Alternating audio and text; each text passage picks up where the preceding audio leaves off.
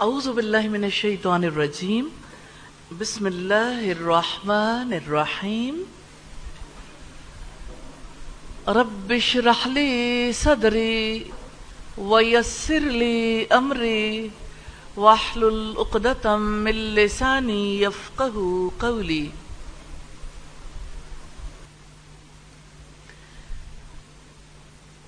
جب میری شادی ہونی تھی تو اس وقت میرے سسرال والوں نے کہا کہ حسب دستور کہ ہمارے تو اتنے بیٹے اور اتنی بیٹیاں ہیں، اتنے لوگ شادی شدہ ہیں، ان کے بچے بھی ہیں۔ چچا، ماموں، پھوپھی، خالہ، یہ تو ظاہر ہے ان کے بچے بھی ہیں۔ اور باقی بھی تو ظاہر ہے کہ بارات کی تعداد تو کافی بڑھ جائے گی۔ تو میرے والد نے کہا میکسیمم پانچ لوگ آ جائیں. تو میرے سسرال والوں نے کہا، ایسا تو نہیں ہو سکتا. تو میرے والد نے کہا، ٹھیک ہے، پھر یہ شادی نہیں ہو سکتی۔ اگر برات آئے گی تو لڑکی نہیں جائے گی۔ سارے لوگ سن ہو کے رہ گئے کہ یہ کیسا باپ ہے جو اپنی بیٹی کے بارے میں ایسا ڈسیزن کر رہا ہے۔ لیکن بالآخر سسرال والوں کو ماننا پڑا اور چند لوگ آئے اور شادی ہو گئی۔ سٹیپ لینے والے کو فیس کرنا پڑتا ہے بہت ساری چیزوں کو۔ لیکن اللہ تعالیٰ کی ذات پر یقین ہو تو پھر اللہ تعالیٰ کی طرف سے خیر ضرور ہوتی ہے۔ الحمدللہ۔ تو ایسا نہیں ہے کہ سٹیپ لینے والے لیتے نہیں ہیں۔ لیکن پرابلم یہ ہے کہ ہمارے یہاں دیندار لوگ ان ساری چیزوں کو اس طرح سے قبول نہیں کرتے۔ عملی میدان میں کبھی پریشرائز ہو جاتے ہیں، مشکل میں آتے ہیں نا۔ جب بیٹی کا معاملہ ہو تو پھر پریشر بیئر کرنا پڑ جاتا ہے۔ اور جس وقت لڑکے کے گھر والے ہوں تو ولیمے کے موقع پہ اچھا ولیمے کے بارے میں بھی یہ کہا جاتا ہے، ولیمے میں جتنے جی چاہے لوگ بلا لیں۔ اب ہزار لوگ اگر دعوت کھانے کے لیے آئے ہیں، تو سارے لوگ کہتے ہیں مسنون ولیمہ ہے۔ تو اس میں کیا شک ہے؟ مسنون تو ہے، ولیمہ تو مسنون ہے۔ لیکن اتنا سرمایہ لگا کے جو کام کیا ہے کیا اس میں سے کسی کا حق تلف نہیں ہوا؟ حق تلفی نہیں ہوئی؟ کیا اتنے مال سے غریبوں کی خدمت نہیں ہو سکتی تھی؟ کیا معاشرے میں انسانوں کی خدمت موت کے بعد کرنی ہے؟ انسانیت کا خیال شادی کے موقع پر کیوں نہیں آتا؟ انسانوں پر ترس کھانے کا جذبہ عمرہ کرنے والوں کے لیے دل میں زبان پر اور میڈیا پر لے کر کیوں بیٹھتے ہیں؟ اگر قربانیاں کی کاش اتنے غریبوں کی مدد ہو جاتی۔ بھائی، ان رسومات کا کیا فائدہ ہے؟ قربانی تو رب کے قرب کے لیے۔ قربانی تو سنت ہے۔ سو قربانیاں کریں، اسراف نہیں ہے۔ نبی صلی اللہ علیہ وسلم نے سو اونٹ ذبح کیے تھے۔ تریسٹھ اپنے ہاتھ سے ذبح کیے تھے۔ کیونکہ وہ اپنی ذات کی نمائش کے لیے نہیں تھے۔ اللہ تعالی کی خوشی کے لیے تھے۔ تو بڑا فرق ہے۔ اپنی بڑائی میں اور رب کی بڑائی میں۔ تو جو اپنی بڑائی کے لیے جیتے ہیں، وہ خود ساختہ طور طریقے اختیار کرنا چاہتے ہیں۔ ہم جائزہ لینا چاہیں ایک بارات کا، شروع سے لے کے آخر تک۔ کس کام پر ہم یہ ثابت کر سکیں گے کہ ہم نبی صلی اللہ علیہ وسلم کی امتی ہیں، مسلمان ہیں؟ ہم اللہ تعالیٰ کی ذات پر ایمان لاتے ہم نبی صلی اللہ علیہ وسلم پر ایمان لاتے لا الہ الا اللہ محمد رسول اللہ۔ زباں سے کہہ بھی دیا، لا الہ تو کیا حاصل؟ دل و نگاہ جو مسلمان نہیں تو کچھ بھی نہیں۔ چومی گویم، مسلمانم، بلرزم کے دانم مشکلات لا الارا جب میں کہتا ہوں کہ میں مسلمان ہوں تو میرا دل لرز جاتا ہے کہ میں جانتا ہوں لا الہ الا اللہ کہنے کی مشکلات کیا ہیں۔ زندگی بدلنی پڑتی ہے۔ جو رب چاہتا ہے ویسا طریقہ اختیار کرنا پڑتا ہے۔ آج کوئی تو آغاز کرے گا، کوئی تو سوچے گا۔ پھر آپ دیکھیں، ہمارے یہاں کھانا کھلانے پر قانون پابندی بھی آئے تھے آپ جانتے ہیں ون ڈش کی پابندی ہے۔ اور پھر آپ دیکھیں ون ڈش کے بارے میں جو لوگ تکلیف محسوس کرتے ہیں، پھر کھانا کھلانے کے لیے دیگر راستے اختیار کیے جاتے ہیں۔ آلٹرنیٹ ویز کبھی برات کے ساتھ کھانا بھجوا دیا جاتا ہے، کبھی کوئی اور سلسلہ اختیار کر لیا جاتا ہے، کبھی شہروں سے باہر۔ پہلے ایسا ہوتا تھا کہ گاؤں میں بارات جاتی تھی تو بارات والے کہتے تھے، لڑکے والے کہ ہمیں شہر میں کھانا کھلاؤ۔ تو شہر کے ہوٹل میں کھانا کھلایا جاتا تھا۔ جب حکومت نے پابندی عائد کر دی شہر کے ہوٹلز میں، ریسٹورینٹس پہ، تو اب شہر کی حدود سے نکل کر ایسے علاقے میں مارکیاں لگائی جاتی ہیں یا ایسے علاقے میں فارم ہاؤسز بنائے جاتے ہیں جہاں پر طرح طرح کے کھانے کھلائے جا سکیں۔ اور اگر کوئی ایسا قانون بن ہی گیا ہے تو اس کی خلاف ورزی ضرور کی جا سکے۔ ہر صورت میں اپنی ذات کی بڑائی کے لیے سب کچھ لٹا دینا چاہتے ہیں۔ پھر آپ دیکھیں کہ قانون شکنے کے علاوہ بھی ایک بڑا جرم ہے۔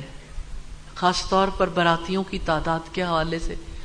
عام طور پر یہ کہا جاتا ہے، ایسے موقعوں پر اونچ نیچ ہو ہی جاتی ہے۔ بھئی یہ اچھی اونچ نیچ ہے، چار سو، چھ سو، چار سو، آٹھ سو۔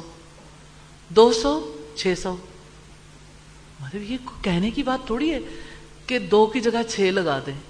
بھائی، چھ سو لوگوں کے پیٹ بھرنے کے لیے جتنا کھانا چاہیے وہ اچانک تیار نہیں ہوگا۔ اس موقع پر پھر ظاہر ہے کہ لڑکی کو رخصت کرنے والوں کے لیے ایک بہت بڑا چیلنج بھی بن جاتا۔ اللہ پاک نے تو یہ حکم دیا، یا الذین آمنوا اوفو بالعقود۔ اے ایمان والو، اپنے وعدوں کی پابندی کرو۔ تو یہ کس کس دن کے لیے کہا ہے؟ کہاں پہ؟ کون سے موقع پہ وعدے کو پورا کرنا ہے؟ جب وعدے کا موقع ہے۔ تو جب بھی وعدہ کریں، وعدہ خلافی کریں، تو کیا نبی صلی اللہ علیہ وسلم نے نہیں فرمایا؟ آیت المنافقی سلاسن منافق کی تین نشانیاں ہیں۔ جب وہ بات کرے تو جھوٹ بولے۔ جب اس کے پاس امانت رکھوائی جائے، خیانت کرے۔ جب وہ وعدہ کرے تو وعدہ خلافی کرے۔ اور آپ نے ایک بار فرمایا کہ منافق کی چار نشانیاں۔ اور چوتھی نشانی آپ نے بتائی کہ جب وہ جھگڑا کرے تو گالی گلوچ پر اتر آئے۔ یعنی بد زبانی کرے۔ اور یہ نفاق نہیں ہے۔ وعدہ خلافی کرنا۔ پھر اب دیکھیے کہ اللہ پاک نے فرمایا، ان العہد کان مسولا بے شک عہد کے بارے میں سوال کیا جائے گا۔ تو جب آپ ایک وعدہ کرتے ہیں تو وعدہ خلافی کیوں کرتے ہیں؟ پھر اور کون سے معاملات ہیں جن کو درست رکھنا مسلمانوں کا فرض ہے؟ پھر آپ دیکھیں کہ جتنی بڑی تعداد ہوتی ہے براتیوں کی، اتنی ہی زیادہ بد تہذیبی کے مظاہرے بھی ہوتے ہیں۔ ہڑبونگ مچ جاتی، زیادہ افراد کی وجہ سے۔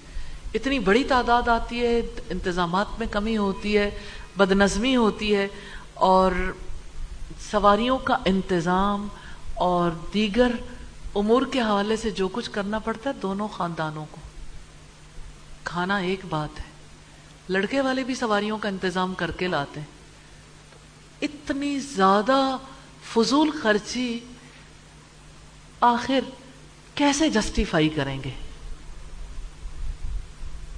کس دین میں اس کی اجازت ہے، رخصت ہے، حکم ہے؟ یہ کون سا دین ہے جو ہم نے معاشرتی طور پر اختیار کر رکھا ہے؟ یہ کیسے طور طریقے ہیں؟ کن لوگوں کے طور طریقے ہیں؟ کیا جنت جانے والوں کے طور طریقے ایسے ہی ہوا کرتے ہیں؟ پھر آپ دیکھیں کہ جب بارات جاتی ہے تو سارے رشتہ دار، دوست، احباب مل کے ایک خاص کام کرتے ہیں۔ کیا مجھے بتا سکتے ہیں وہ کام کون سا ہے؟ آپ کہتے ہیں میوزک سنتے ہیں۔ اچھا کوئی اور کام؟ جی بتائیے ہاں۔ اچھا وہ بارات جانے سے پہلے ہوتی ہے۔ اب بارات لڑکی والوں کے گھر چلی گئی۔ اب بارات جو ہے وہ باراتی بیٹھ بھی گئے ہیں، لیکن دو سو لوگ آنے تھے، چھ سو آ گئے۔ اتنا انتظام نہیں ہے، کھانا بھی اتنا نہیں ہے۔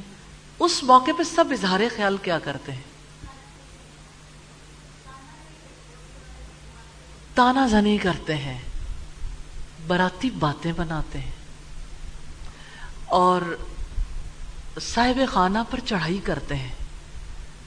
لڑکے کا، اس کے گھر والوں کا دل بھی کھٹا کرتے ہیں۔ کیا آپ لوگوں نے اچھے لوگوں کے ساتھ تعلق جوڑا ہے؟ چار لوگوں کو ڈھنگ سے کھانا بھی نہیں کھلا سکتے اور کھانا بد ذائقہ تھا اور انتظام اچھا نہیں تھا۔ نبی صلی اللہ علیہ وسلم نے کبھی کسی کھانے پر باتیں نہیں بنائی تھی۔ اور نارملی اگر آپ دیکھیں، یہ ہمارے ہاں دستور ہے براتی ضرور کہتے ہیں۔ چاول ذرا کچے نہیں ہیں اور چکن میں سے اسمیل نہیں آ رہی۔ اور پتہ نہیں کیسی جگہ پہ یہ تقریب رکھ لی۔ گندگی بہت ہے۔ واش رومس کیسے ہیں؟ فلان چیز کیسی ہے؟ پھر اتنا بڑا انتظام اور باہمی بدمزگیاں۔ مہمان روٹ جاتے ہیں، نفرتیں بڑھ جاتی ہیں، رنجشیں جھگڑے۔ کیا کچھ سوچا تھا اور کیا ہو گیا؟ یاد رکھیے گا، اسلام میں جو کام واجب نہیں ہے۔ دیکھیں، ایک کام اللہ تعالیٰ نے حکم دیا ہے نا الامر یفید الوجوب۔ امر حکم جو ہے، وہ واجب ہونے کا فائدہ دیتا ہے۔ تو جو کام واجب نہیں ہے، اس کو چھوڑ دینا۔ یعنی اگر وہ گناہ کبیرہ کا باعث بن رہا ہے، اس کو چھوڑ دینا زیادہ بہتر ہے۔ پھر آپ دیکھیے کہ لڑکے والے اگر یہ کہتے ہیں کہ لڑکی والے انتظام اچھا کرتے انہیں اچھا کرنا چاہیے تھا، تو لڑکے والوں کو بھی تو بارات اتنی نہیں لے کر جانی چاہیے تھی۔ یہ ساری باتیں پہلے سے سوچنی چاہیے۔ اچھا آپ مجھے ایک بات بتائیے۔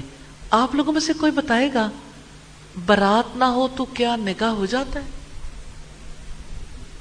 اب آپ مجھے یہ بتائیے اگر لڑکے نے سہرا نہ باندھا ہو نکاح ہو جائے گا۔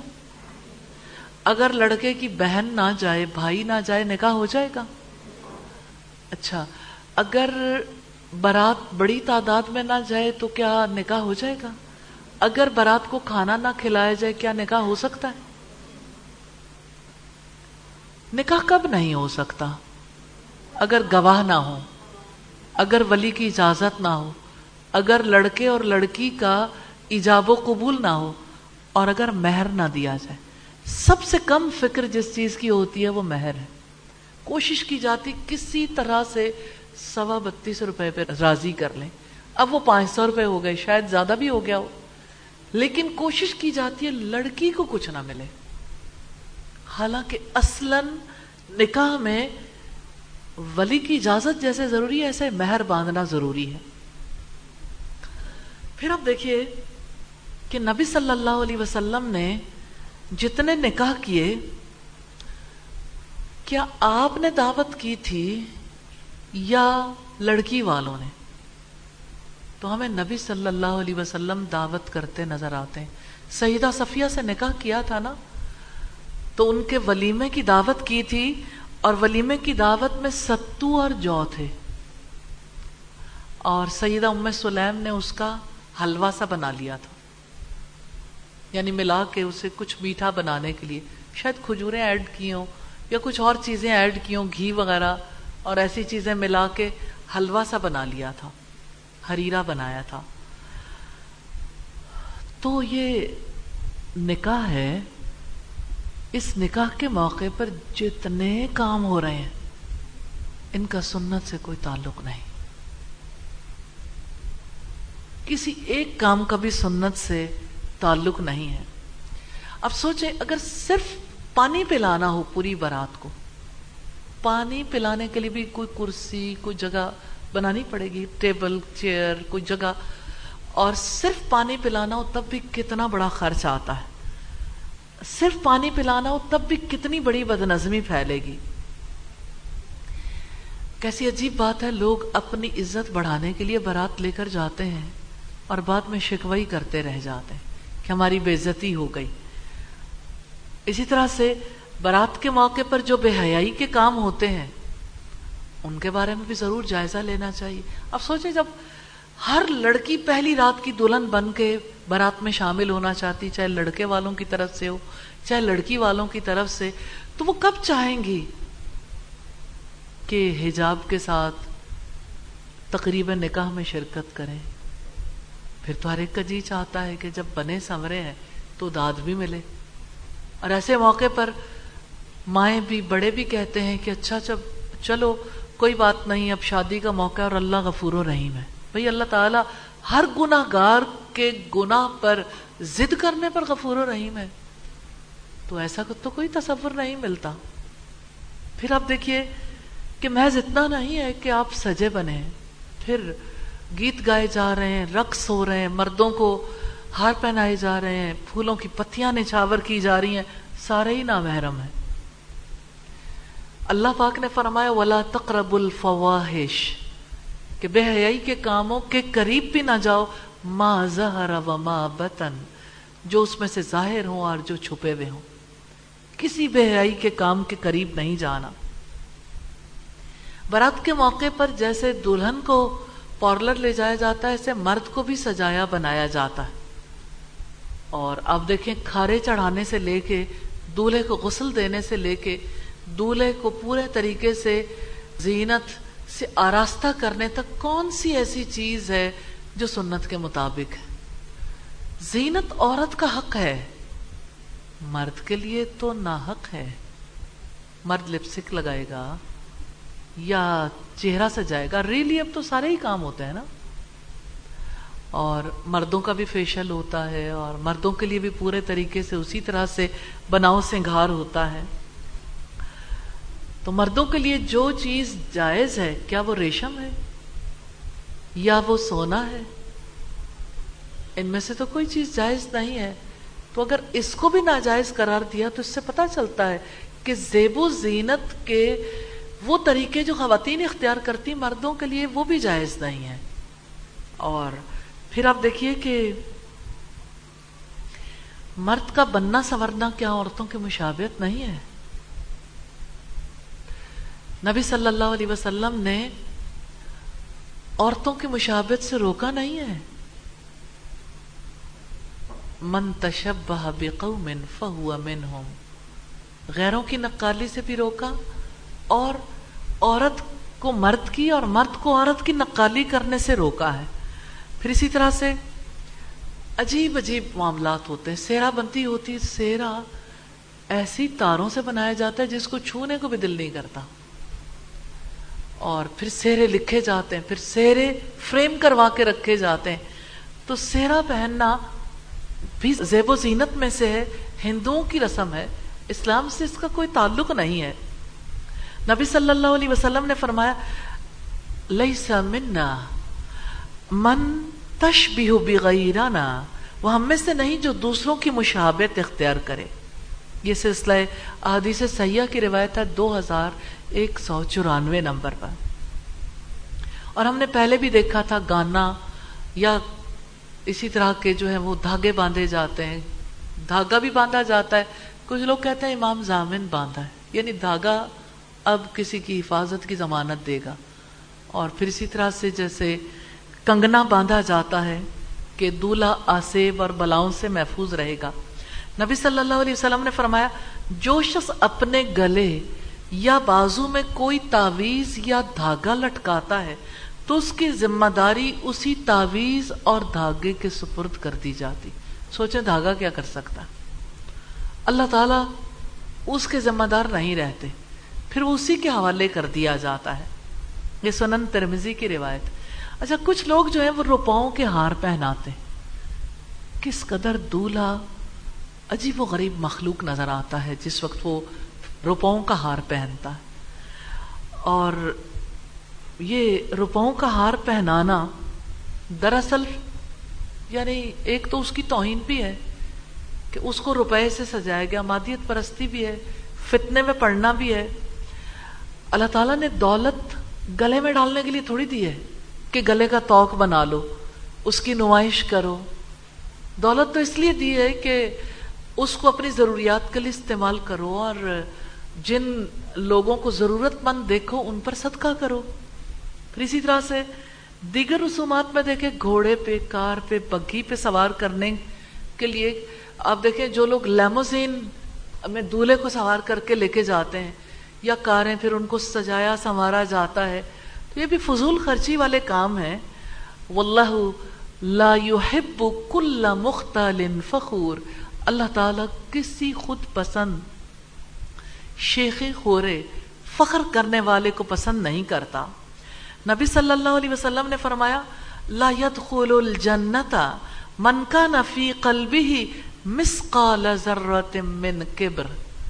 اگر کسی کے دل میں تکبر رائی کے دانے کے برابر بھی ہوا نا، ذرے برابر بھی، وہ جنت نہیں جا سکتا۔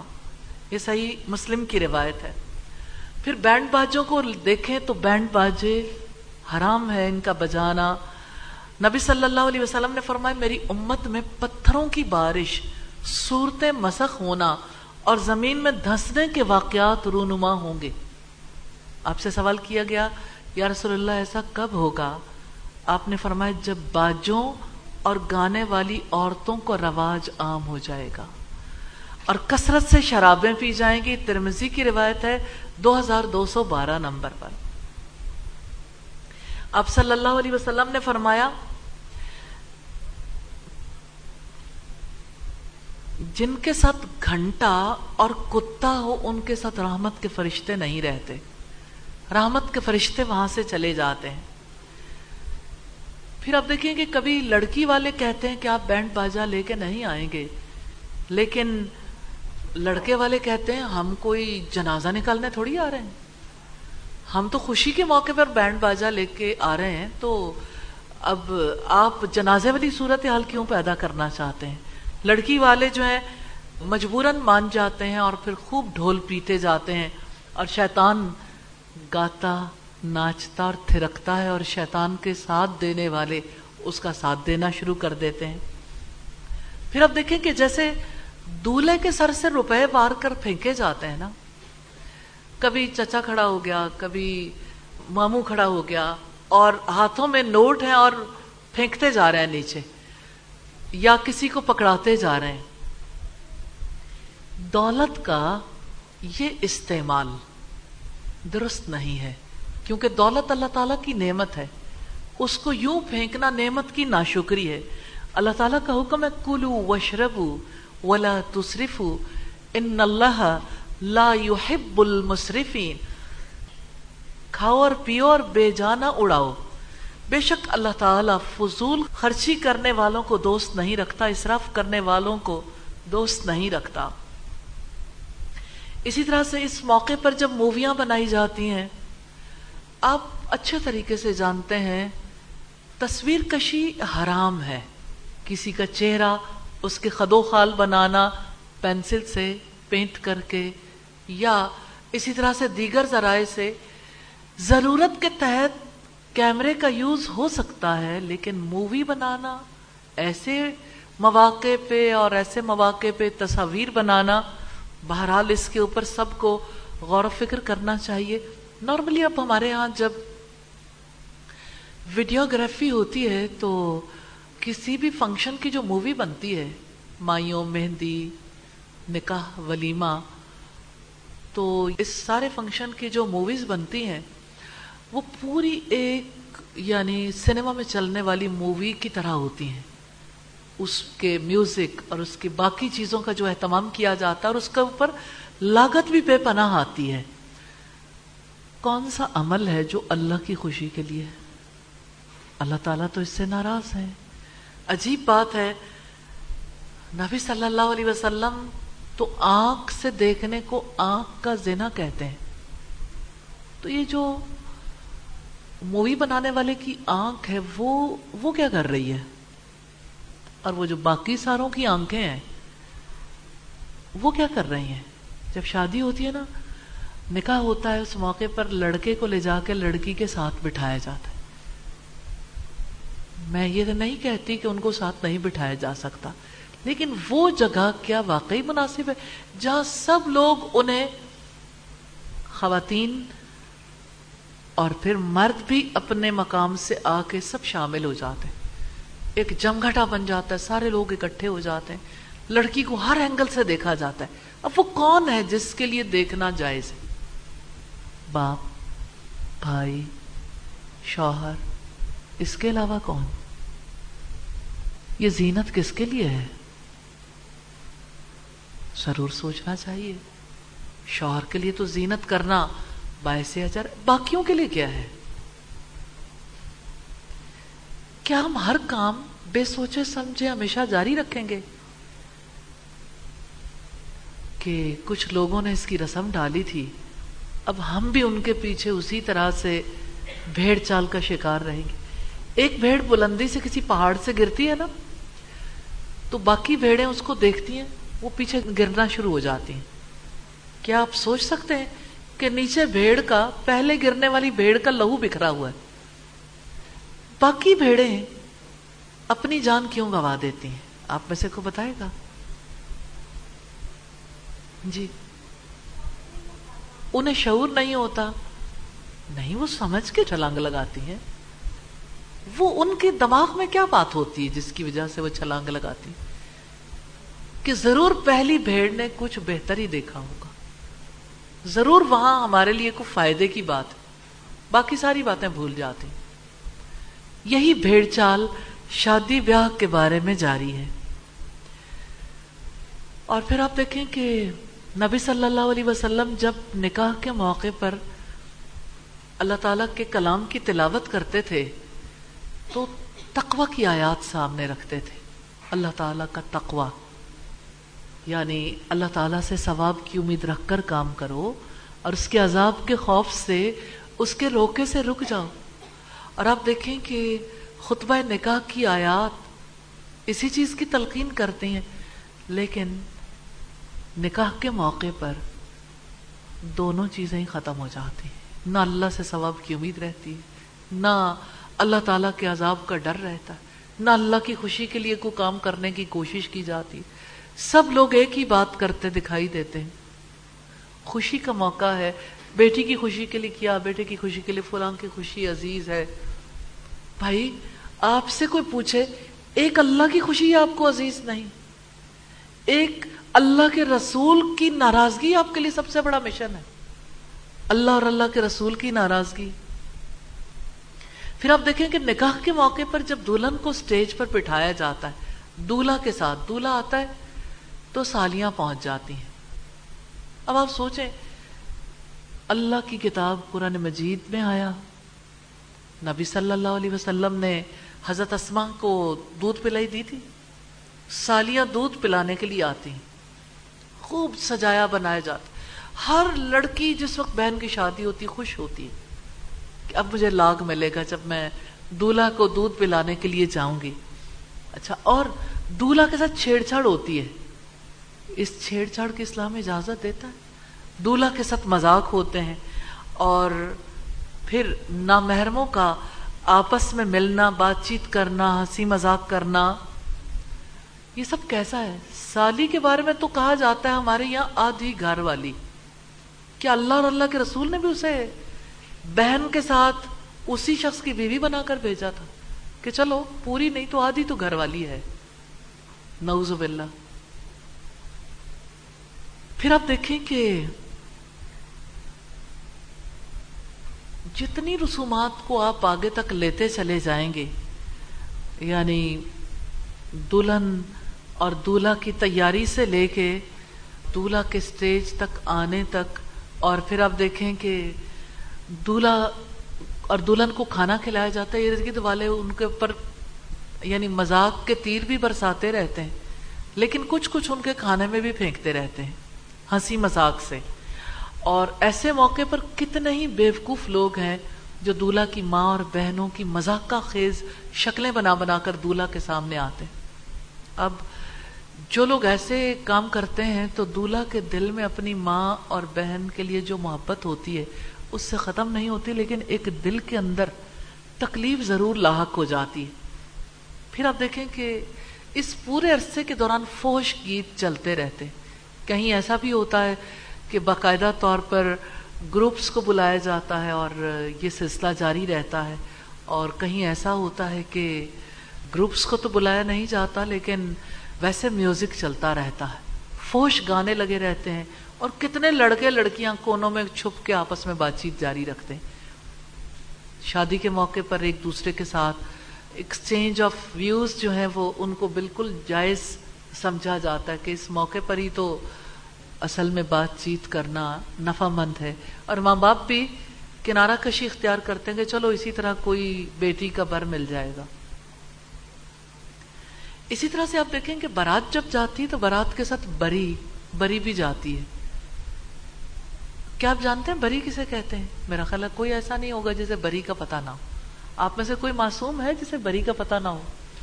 یعنی ہمارے یہاں بری کا سلسلہ اتنا کامن ہے کہ کوئی اس سے ناشنا نہیں رہ گیا۔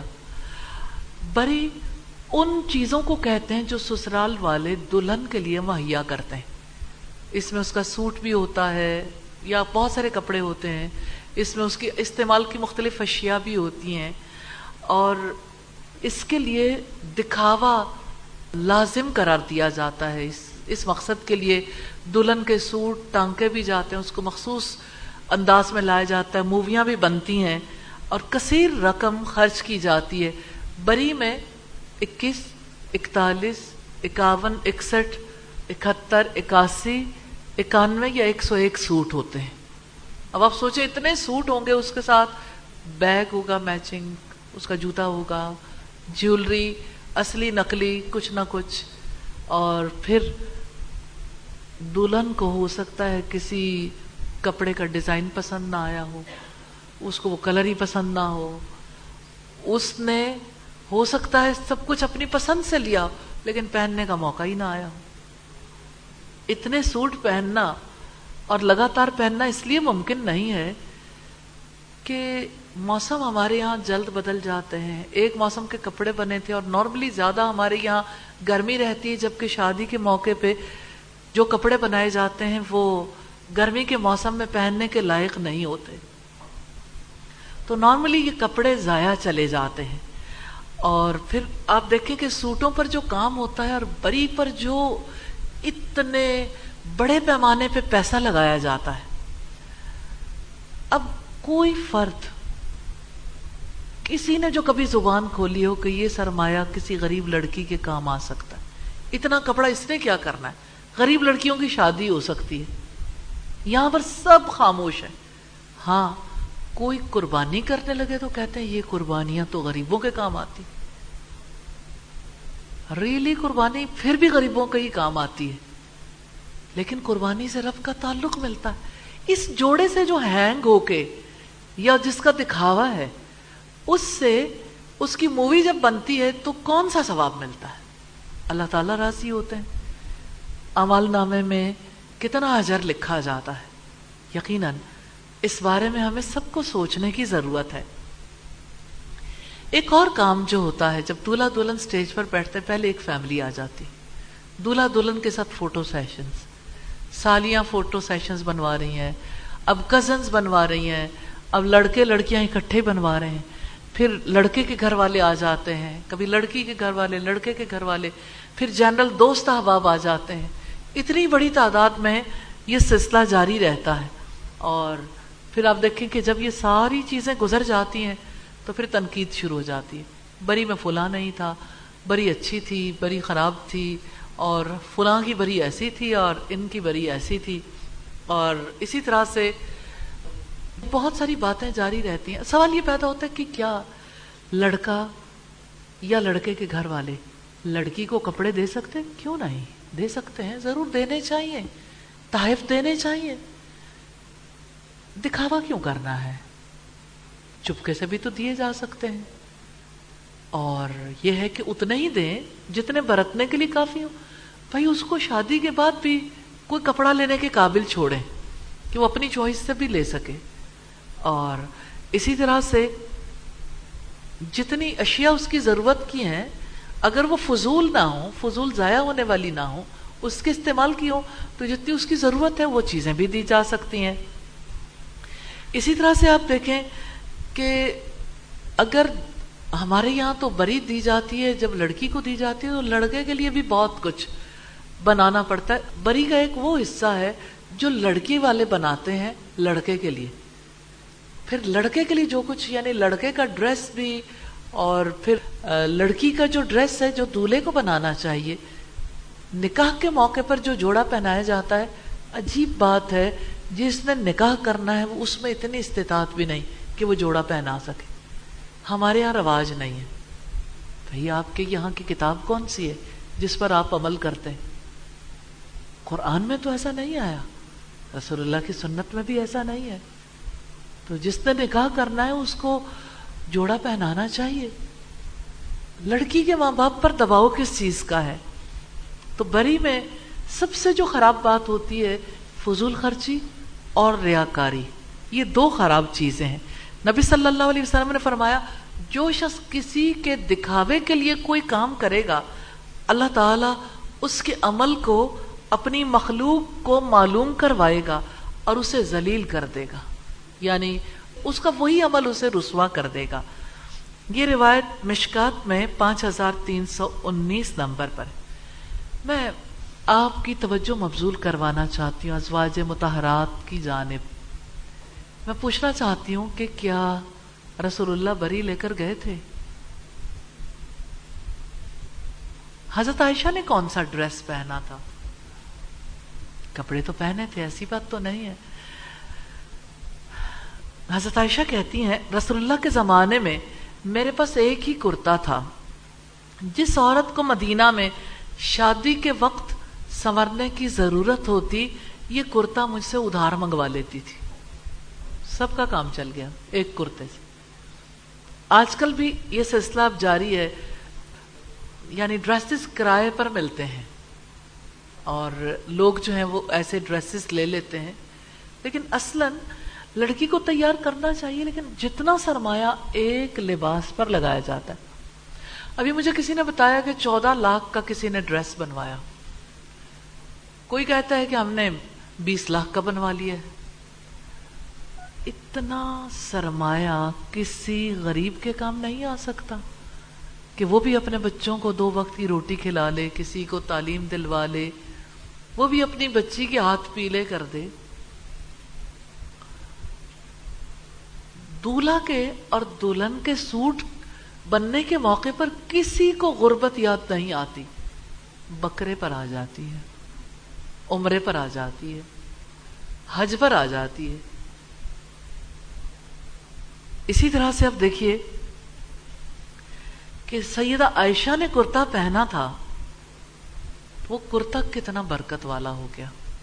کتنی لڑکیوں کی شادیاں اس کرتے کی وجہ سے ہوئی کم خرچ بالا نشی کتنی آسانی۔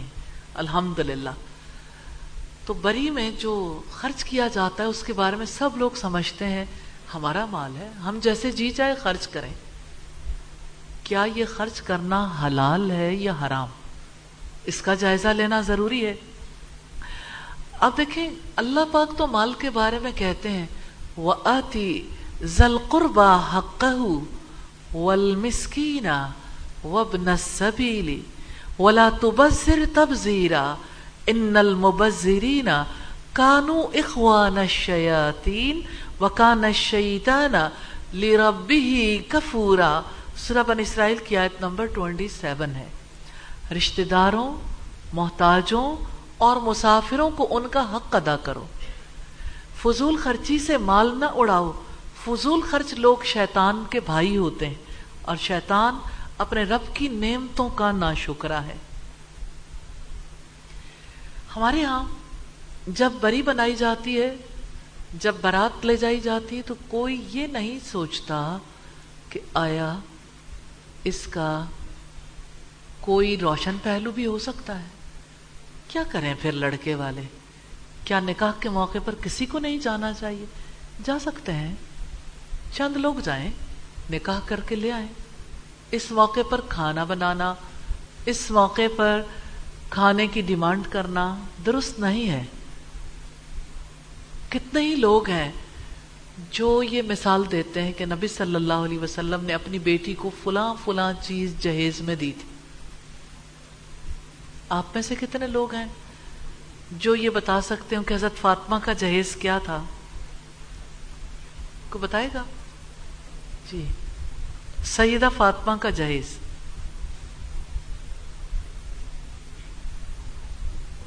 کوئی نہیں بتا سکتا۔ Really really? اسی وجہ سے تو یہ صورت حال ہے کہ جب آپ سنت دیکھیں گے کہ نبی صلی اللہ علیہ وسلم کی بیٹی کو کیا جہیز ملا؟ جی آپ بتائیے۔ چکی دی تھی آٹا پیسنے کے لیے اور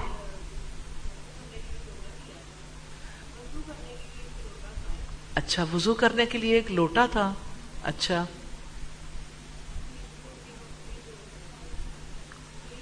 اچھا دو چیزیں یاد ہیں۔ کسی اور کو یاد ہے؟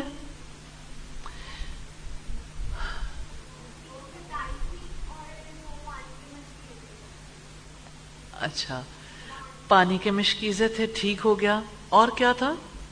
چٹائی تھی سونے کے لیے۔ گڈ۔ اور؟ دو چادریں، مشکیزہ، چکی۔ آپ سے پوچھنا چاہتی ہوں، اس کے پیسے کس نے دیے تھے؟ حضرت علی نے۔ تو یہ جہیز تھوڑی ہے۔ یہ تو جہیز ہے ہی نہیں۔ اس کو جہیز کا نام دینا درست نہیں ہے۔ کیونکہ آپ صلی اللہ علیہ وسلم نے حضرت علی سے کہا تھا۔ نکاح کے موقع پر انتظام کرنے کو اور سیدنا علی نے اس کے لیے اپنی زرا بیچی تھی۔ تو اس وجہ سے اس بات کو ضرور دیکھنا چاہیے کہ ہمارے یہاں جو رسومات ہیں، وہ رسومات اصلا سنت سے تعلق رکھتی ہیں یا ہندوؤں سے؟ تو جہیز کے بارے میں ہم سب جانتے ہیں کہ یہ ہندوؤں کی سنت ہے، ہندوؤں کا طریقہ ہے۔ اس کا نبی صلی اللہ علیہ وسلم کے طریقہ کار سے اسلام سے کوئی تعلق نہیں ہے۔ کبھی جہیز کے حوالے سے آپ وہ خطوط پڑھ کر دیکھیں جو ایڈیٹرز کو لکھے جاتے ہیں جب کبھی کوئی ایسی موومنٹ شروع کی جاتی ہے۔ کبھی کبھی ایسا ہوتا ہے کسی میگزین میں، کسی نیوز پیپر میں ایسا سلسلہ شروع کیا جاتا ہے تاکہ جہیز کی تباہ کاریوں سے لوگوں کو بچایا جا سکے۔ اور ایسے خطوط خون کے آنسو رلاتے ہیں۔ جب لڑکیاں یہ کہتی ہیں کہ کاش کوئی تو محمد بن قاسم آئے جو ہماری عزتوں کا رکھوالا ہو، جو ہمیں ان رسومات سے نجات دلوائے اور کوئی ہمیں بھی ہمارے ہاتھ پیلے کر کے لے جائے۔ کیونکہ ڈیمانڈس بہت زیادہ ہیں۔ اور اب دیکھیں کہ شادی کے موقع پر جہیز کے بغیر کوئی لڑکی کو لے جانے کے لیے تیار نہیں ہوتا، جس کی وجہ سے ماں باپ اپنے عمر بھر کی پونجی لٹا دیتے ہیں، قرض لیتے ہیں اور کسی بھی طرح سے اپنی بیٹی کا گھر آباد کرنا چاہتے ہیں۔ میں آپ پر واضح کرنا چاہتی ہوں کہ جہیز بھی بھیک مانگنے کا ایک ایسا طریقہ ہے جو بڑا مہلک ہے۔ لڑکے والے اپنے بیٹے کا گھر بسانے کے لیے لڑکی والوں سے بھیک مانگتے ہیں، ہمیں فلاں چیز دے دو، فلاں دے دو، فلاں دے دو۔ پھر لڑکی والوں سے کہا جاتا ہے، کوئی ہمارے اوپر احسان تھوڑی کر رہا ہے، اپنی بیٹی کو دے رہے ہیں۔ بھائی، اس بیٹی کو جب تک دینا تھا، دے دیا۔ اب دینا لڑکے کا کام ہے۔ اب دینا لڑکی کے ماں باپ کا کام نہیں ہے۔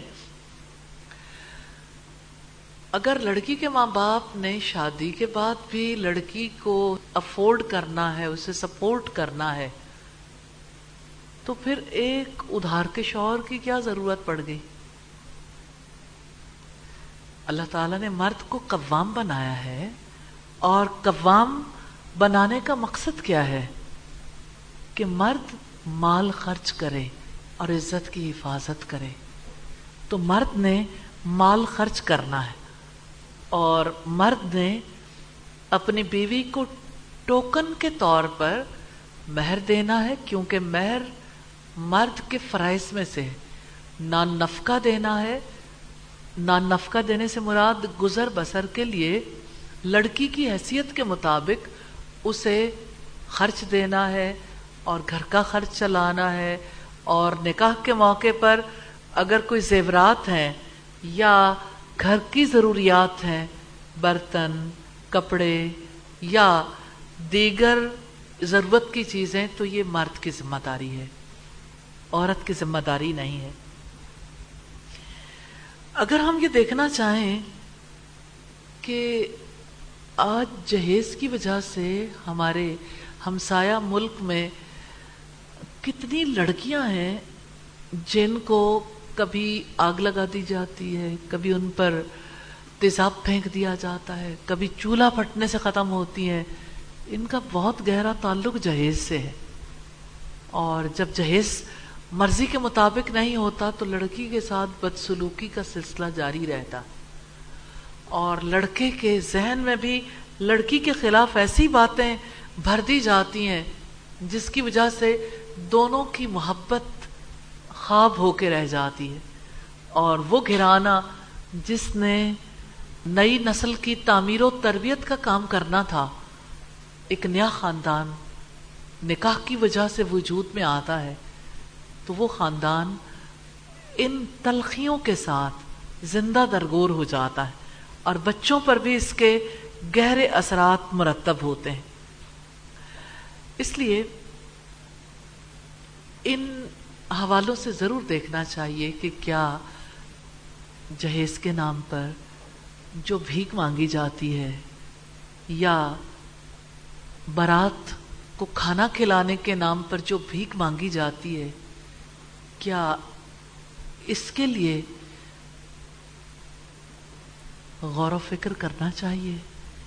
کیا خاندانوں کو مل کر اس بارے میں کچھ طے کرنا چاہیے؟ کتنی لڑکیاں ہیں؟ جو جہیز نہ ہونے کی وجہ سے اپنے ماں باپ کے گھر بیٹھی رہ جاتی ہیں۔ اس وقت ایک سروے کے مطابق دو لاکھ سے زائد لڑکیاں صرف جہیز نہ ہونے کی وجہ سے شادی سے محروم ہیں۔ پنجاب یونیورسٹی کے تحت یہ ریسرچ کروائی گئی کہ کتنی لڑکیاں ہیں جن کی شادیاں نہیں ہو پائیں۔ ابھی یہ ایک مخصوص علاقے میں کیا گیا سروے ہے۔ جانے اس سے کتنی بڑی تعداد میں ماں باپ پر اپنی بیٹیاں بوجھ بن گئی ہیں۔ تو یہ رسومات خوشیوں کے لیے نہیں ہے اللہ تعالیٰ کی خوشی کے لیے نہیں ہے یہ رسومات ہمارے اسلام کا تقاضا بھی نہیں ہے یہ رسومات انسانیت کش ہیں۔ یہ رسومات حیا کا خاتمہ کرنے والی ہیں۔ یہ رسومات کس طرح سے زندگیوں کو زہر سے بھر دینے والی ہیں۔ اللہ تعالیٰ سے دعا ہے کہ وہ ہمیں اس کی سمجھ عطا فرمائے اور اللہ تعالیٰ ان تمام توہمات سے اور ان تمام خرافات سے ہمارے گھرانوں کو بچانے کے لیے ہم سب کو بھی اپنا رول پلے کرنے کی توفیق عطا فرمائے۔ کوئی سوال کرنا چاہیں تو آپ سوال کر سکتے ہیں۔ جی۔ السلام علیکم میم۔ میم وعلیکم السلام۔ ایک کوشچن ہے کہ سم ٹائم کسی گھر میں سے کوئی ایک بچی اس طرح راغب ہو جاتی ہے کہ وہ اپنا آپ صحیح کرنا چاہتی ہے کہ یہ ساری چیزیں غلط ہے میں یہ نہ کروں۔ اس کے گھر والے اس کو سپورٹ نہیں کرتے۔ تو وہ اپنے گھر والوں کا مائنڈ کیسے کلیئر کریں ساری چیزوں کی حالانکہ وہ سننا بھی نہ چاہیں کہ تم صحیح ہو یا نہیں۔ کسی بچی کے گھر والے ابو لہب اور ام جمیل نہیں ہیں اس سوسائٹی میں۔ میں درہ کی مثال آپ کے سامنے رکھنا چاہتی ہوں، جو نبی صلی اللہ علیہ وسلم کی چچا ذات تھی، آپ کے نیکسٹ ڈور نیبر ابو لہب اور ام جمیل کی بیٹی تھی۔ کیا آپ جانتے ہیں کہ وہ مسلمان ہو گئی تھی؟ جب وہ اسلام لے آئی تو اس کے باپ کو پتا چلا تو باپ نے اسے زنجیروں سے جکڑ دیا۔ اس کی کلائیاں یوں بندھی رہتی تھیں۔ پاؤں میں بھی زنجیریں پڑی رہتی تھیں۔ ام جمیل اس سے کہتی تھی، بیٹی، میں تیرا خون بہتا دیکھتی ہوں کہ تیری بازوؤں پر زخم بن گئے ہیں اور تیرے پاؤں بندھے دیکھتی ہوں تو میرا دل کٹتا ہے۔ تو باز آ جا، تیرا باپ بڑا سخت ہے۔ تو درہ کہتی تھی، ماں، مجھے محمد صلی اللہ علیہ وسلم کے پاس جانا ہے۔ مجھے مدینہ جانے دو۔ ماں کو سمجھ نہیں تھی۔ ماں کہتی تھی، بیٹی زد چھوڑ دے۔ بیٹی اپنی بات سے نہیں ہٹتی تھی۔ ایک روز ماں بیٹی میں تکرار جاری تھی، ابو لہب آ گیا۔ ابو لہب نے اس برے طریقے سے پیٹا۔ کہ بیٹی لہو لہان ہو گئی۔ پھر جانتے ہیں، جو رسول اللہ صلی اللہ علیہ وسلم کے لیے کانٹے بچھانے والی عورت تھی، وہ جس کے لیے قرآن کہتا ہے، ہم مالت الحتب فی جی دیا حبلم میں مسد۔ اس کے بارے میں کیا آپ جانتے ہیں کہ اس نے اپنی بیٹی کی رسی کھول دی، زنجیریں کھول دی اور بیٹی مدینہ چلی گئی؟ ایسا ماحول تو یہاں کسی کے نہیں ملا۔ کنونس کرنا ضروری ہے۔ دیکھیے، رسومات پر، اس کے چھوڑنے پر کنونس کرنا اچانک ممکن نہیں ہو جاتا۔ سب سے پہلے گھر والوں کا تعلق رب کی ذات سے جوڑنا ضروری ہے۔ جب تک اللہ تعالیٰ کا تقوی نہیں آتا، اس وقت اللہ تعالیٰ کے لیے کوئی کام کرنا ممکن نہیں ہوتا۔ اس وجہ سے بڑا ضروری ہے۔ وہ جیسے اقبال کہتا ہے نا، دیکھا ہے جو کچھ میں نے اوروں کو بھی دکھلا دے۔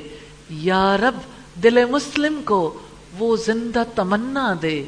جو قلب کو گرما دے، جو روح کو تڑپا دے۔ تو اصل بات یہ جو بھی سادگی کے ساتھ اللہ تعالیٰ کے بارے میں، اس کے رسول کے بارے میں، جو آپ سمجھیں، وہ گھر والوں کو بھی بتائیں۔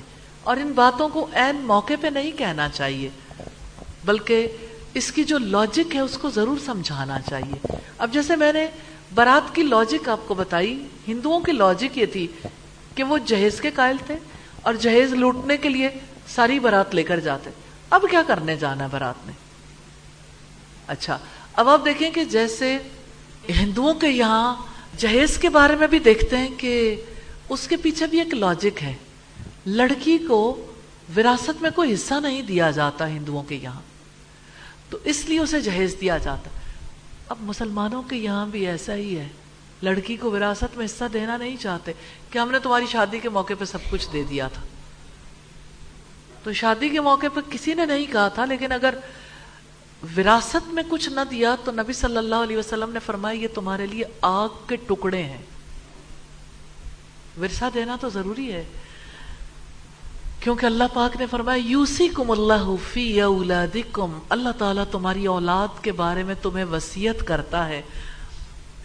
لِزَّكَرِ مِثْلُ حَزِّ الْأُنسَيَئِن ایک لڑکے کا حصہ دو لڑکیوں کے برابر ہے. یعنی یہ حصہ اللہ تعالیٰ نے مقرر کیا ہے. تو جہیز ہندوانہ رسم ہے اور وراثت اللہ کا حکم ہے.